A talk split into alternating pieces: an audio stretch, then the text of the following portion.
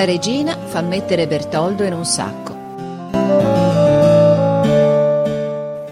Allora la regina, tutta adirata, lo fece pigliare e legar stretto, poi lo fece condurre in una camera appresso a quella dove lei dormiva, e perché ella non si fidava che esso non scampasse, come aveva fatto altre volte con le sue astuzie, lo fece mettere in un sacco e gli pose per guardia un sbirro, il quale lo guardasse sino alla mattina, con animo poi di mandarlo a gettare nel fiume o fargli altra cosa che non potesse fargli più burle.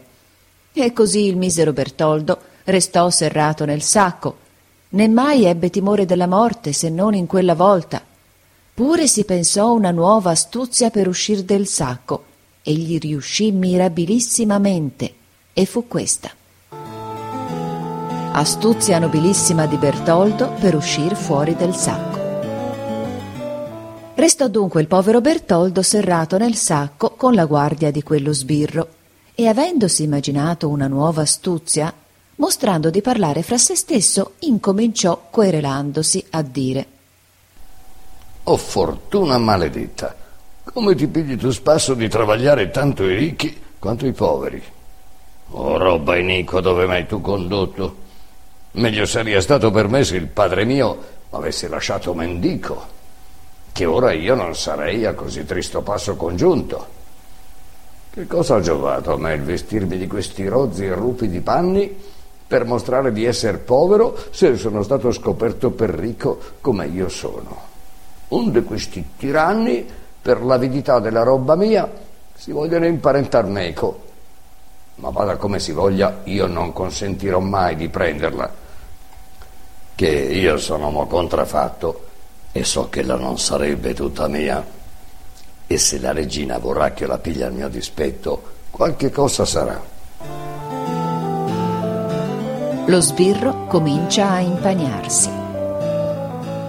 Allora lo sbirro, udendo queste parole ed essendo curioso di sapere dove derivava simil ragionamento, ed essendo alquanto compassionevole di natura, disse Che ragionamento è questo che tu fai?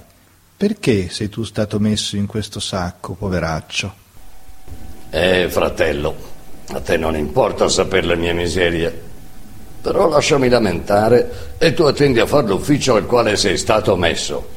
Se ben faccio lo sbirro, per questo sono uomo anch'io e ho compassione delle calamità dei compagni. E se io non potrò darti aiuto con le forze mie in questo tuo travaglio, ti darò almeno qualche consolazione di parole.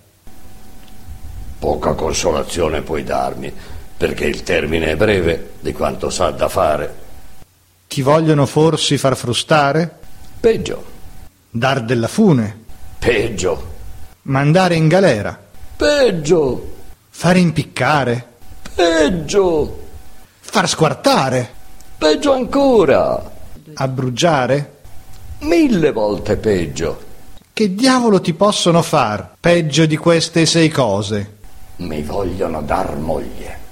E questo è peggio che essere frustato, aver della fune, andare in galera, essere impiccato, squartato e abbrugiato? Oh, bestia che sei! Io mi credea che questo fosse un gran fastidio. Oh, sì che questa è da cantare nella chitarra.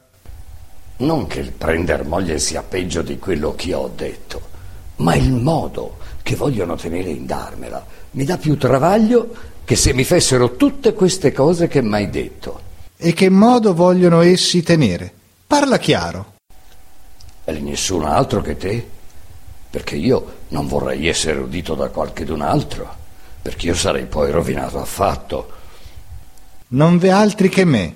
Parla pure sicurissimamente. E di grazia che non mi faccia poi la spia.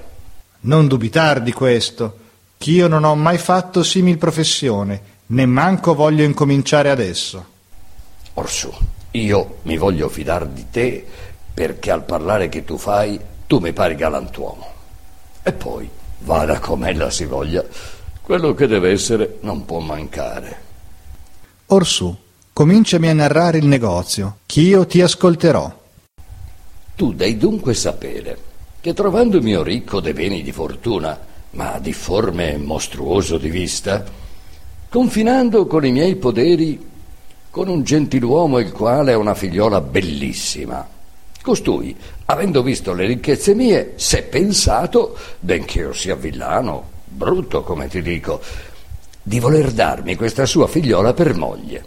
E più volte me n'ha fatto parlare, non già perché gli piaccia il mio aspetto, ma per la gran roba che io mi trovo, che in quanto della vita mia non credo che se ne curi un aglio, anzi, credo che egli mi vorrebbe piuttosto vedere sulle forche.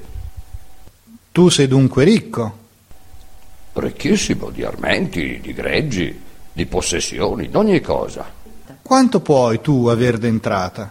Io mi trovo avere un anno per l'altro seimila scudi e più. Cancaro. Vi sono dei signori che non hanno tanto. E questo gentiluomo è ricco, lui?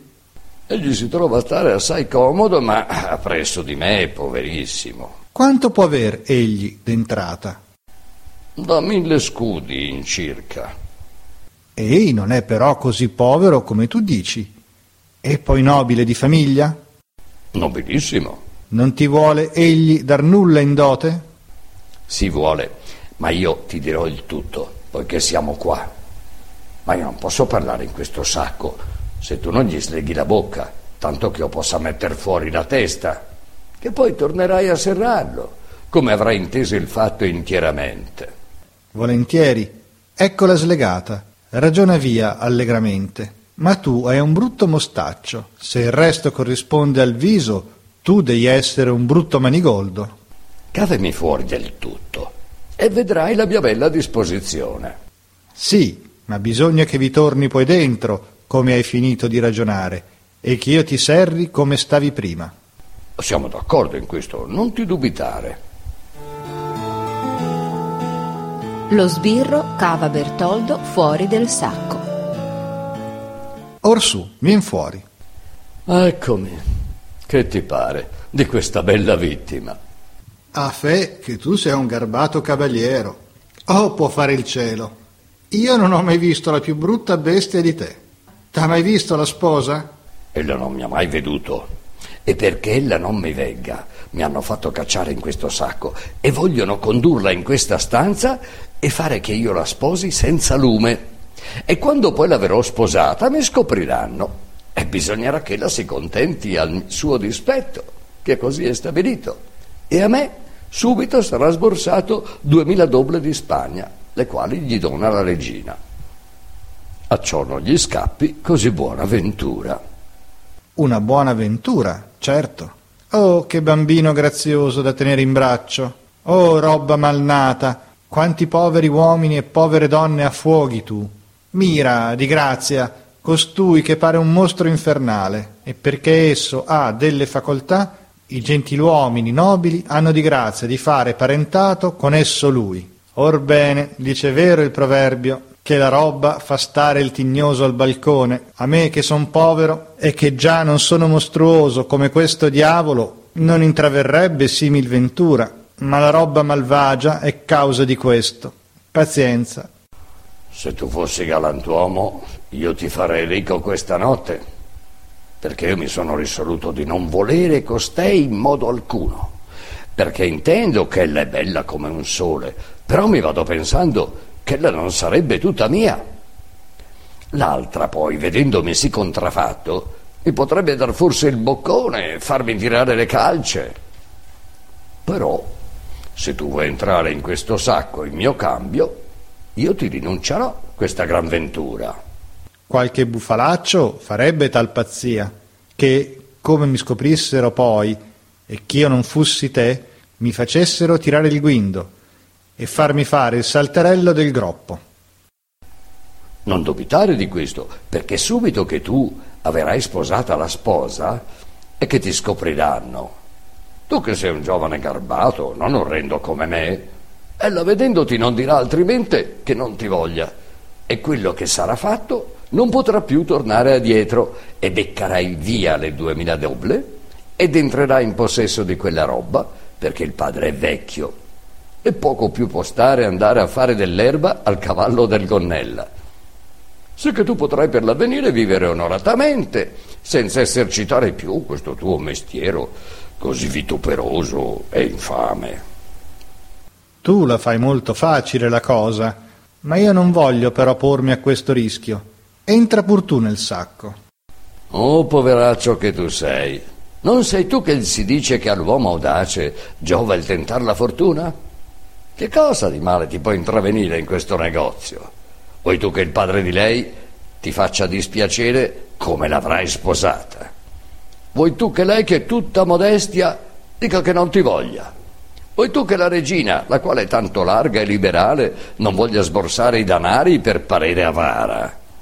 Tutti si rimetteranno a quello che vuole il cielo e la passeranno sotto silenzio e tu andrai in casa della sposa e con il tempo sarai erede del tutto e sarai onorato da tutti come gentiluomo. Sappi, sappi conoscere così gran ventura e pensa che ogni dì non s'appresentano simili occasioni. Su dunque, entra nel sacco e non vi pensar più, perché se vi fosse qualche pericolo per te, io te lo direi che io sono un uomo schietto, ne saprei dire una bugia, e innanzi che sia domani, ora di desinare, t'accorgerai se io ti voglio bene.